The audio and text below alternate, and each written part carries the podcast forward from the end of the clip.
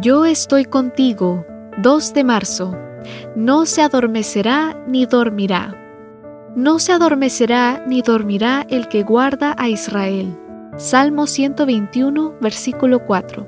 Cicerón, el jurista, orador y filósofo romano, escribió una carta en la que decía que uno de los cónsules romanos, Gaio Canino Rébilo, se había tomado con tal seriedad sus funciones que mantuvo una milagrosa vigilia vigilante sin llegar a ver el sueño durante todo su consulado.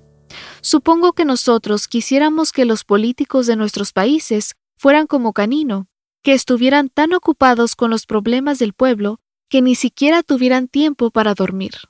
Pero para que no nos ilusionemos demasiado, nos conviene saber que Cicerón era un maestro de la ironía y del sarcasmo, y la razón por la que, que Canino no durmió durante todo su consulado radica en que solo duró un día. En verdad, existe un gobernante que no duerme. De ese alguien nos habla el Salmo 121. En muy pocos versos el salmista presenta una trascendental verdad. Dios es nuestro guardián. El poema comienza presentando una necesidad humana esencial, la necesidad de auxilio.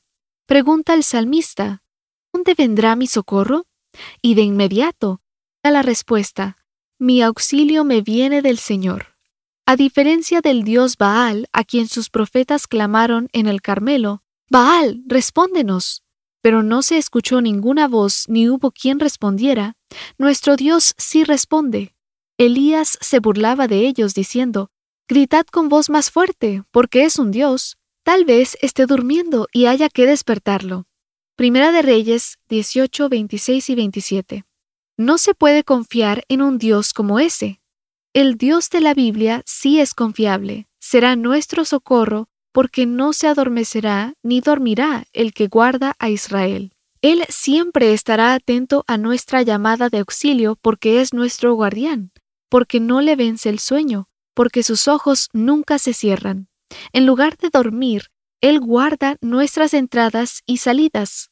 Entradas y salidas es una frase que abarca toda la vida humana, salida al trabajo y entrada a la casa, empresas comenzadas y concluidas.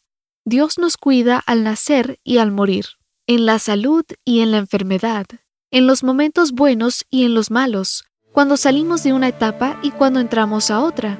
Nuestro Dios, Jehová, el que se escribe con mayúscula y no con minúscula, nunca se duerme.